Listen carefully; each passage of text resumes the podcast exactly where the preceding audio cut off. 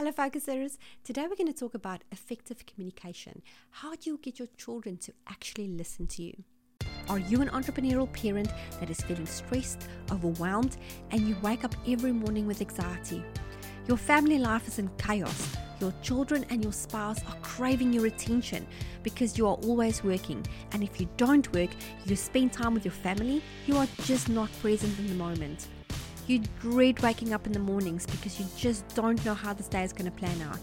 And you know with better routine, habits, structure, process, life can be better for you, but you don't know how to implement it and you simply don't have the headspace to figure it out. What I discovered is that the information out there is not geared towards entrepreneurial parents. Because why? We are a different breed. Follow along on season 7 of Unleash Your Focus podcast. Download the Chaos Code workbook and start implementing the daily systemized steps that will help you to avoid stress, anxiety, and overwhelm. You all know the story of the big bad wolf and the three little pigs. Sometimes it feels like being the big bad wolf that just keeps blowing and blowing and blowing this brick house and nothing happens. And sometimes speaking to your children and they don't do what you ask them to do feels exactly like that. You just blow and blow and blow this brick house and nothing happens. And then eventually you try other methods and you climb through the chimney and you burn your bum. And I am I know this sounds a bit crazy, but just feel of this think of how this wolf must have been frustrated. Like he blows and he blows and he blows his house, but nothing is happening. And talking to your children falls on brick ears sometimes. What is that sweet spot? How do you get them to actually listen to you? So let's dive a little bit into that in this episode. Remember to download your free Chaos Code workbook to help you to implement the systemized steps that are going to help you to control the chaos in your life and help you with routine and structure and all the beautiful things behind the scenes that makes an entrepreneur successful. All right, this is a short episode, so let's dive straight into it. We have three things that we use in our house that helps us with I can almost say maintain sanity, really. And it's not, look, it doesn't always work. Sometimes it works, sometimes it fails, but mm, we have about a 95% success rate with this working in our household. When COVID hit in the beginning of this year, we were in lockdown in New Zealand from March, I think, to about May, more or less, April, May. And I was very good in my business. Like I got things done, I made money, and I had all these entrepreneurial friends reaching out to me and say, "How do you do this? How are you so organized with all of this?" So obviously, I do have very good time management skills, but you know, I had to still homeschool my six-year-old and I had the three-year-old around and he's not on the same level and it was you know it could be chaotic but and there was days that it was chaotic but most of the time it was actually pretty streamlined and these are the tips that I'm going to share with you. And these are the things that I did when I had my children with me the entire time and working. So let's dive into that.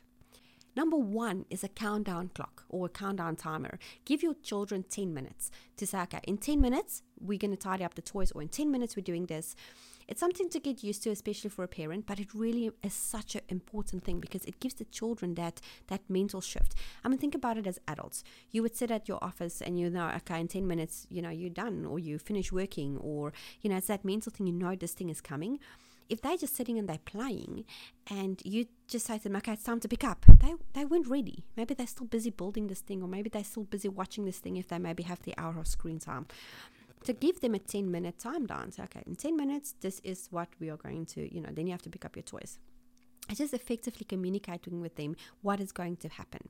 It really makes a big difference. You say 10 minutes and then five minutes. And I also like to give a two minute time down. It's okay, two more minutes. Most of the times, I don't even have to do anything after five minutes because when it's five minutes left, they just like, okay, fine, let's just pick, pack up and do our thing. You know, they just automatically start because they know the end is there. Number two is to make sure that your routine is rock solid because effective communication only really goes that far if you scatter all over the place and your routine really just there's no routine. My kids know that between five and six is playtime, whether they play outside if the weather is good or inside or whatever they do, but there's no screen time. They get their screen time between four and five for an hour. Sometimes it's less, mostly it's less than an hour, but between four and five is screen time. Then between six and seven is dinner time, and then between five and six, that is basically when they have playtime and downtime and reading time and whatever time they choose to do, but there's no screen time involved. And this is the, this is the routine. They thrive on this because they know this is what we do. Also, do check out the routine clock that we have as well. That I will drop a link below for the routine clock. So if you if you want to effectively communicate with your children, it's again it kind of ties in with number one, where they know this is coming. You know, it's that it's almost like a, it's like a it's like a mental t- countdown clock, which is not a countdown clock. They know, okay, you know what? Between five and six this is my playtime. When it's six o'clock, it's dinner time. We need to go and wash hands, and you know we can eat now. So that really helps as well, is to make sure that your routine is rock solid because they just know this is what's going to happen. And the routine clock is a great way, by the way, that will help them with that as well. And then number three, which I think this is very, very, very important with effective communication, is to make sure that your partner or your significant other, your spouse, is on the same page than you. Kids take chances. And if, for example, my maybe six year old will come to me and go, Mom, can I have a lolly? And I would say no and because mm, we don't have a lot of lollies first of all we don't really do a lot of sugar in our house. And second if it's like six o'clock there's no lollies before dinner. It's just not a thing that we do. And it's a thing me and my husband knows this. This is a communication. We are very very strict on these type of things.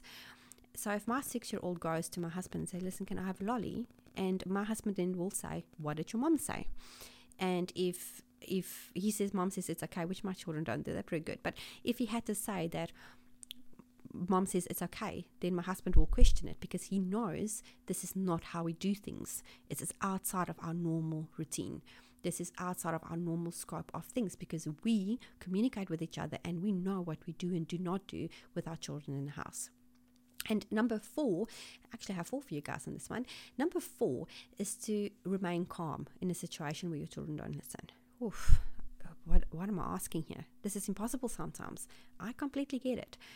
But one way that we work in our family that really, really makes a big difference is that you go five, four, three, two, one.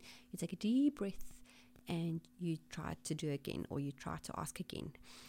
It doesn't always feel like you have that sanity for that two seconds to start counting, but it really, really makes a big difference because if you're going to start shouting and screaming at your children, then well, they're just not going to do things.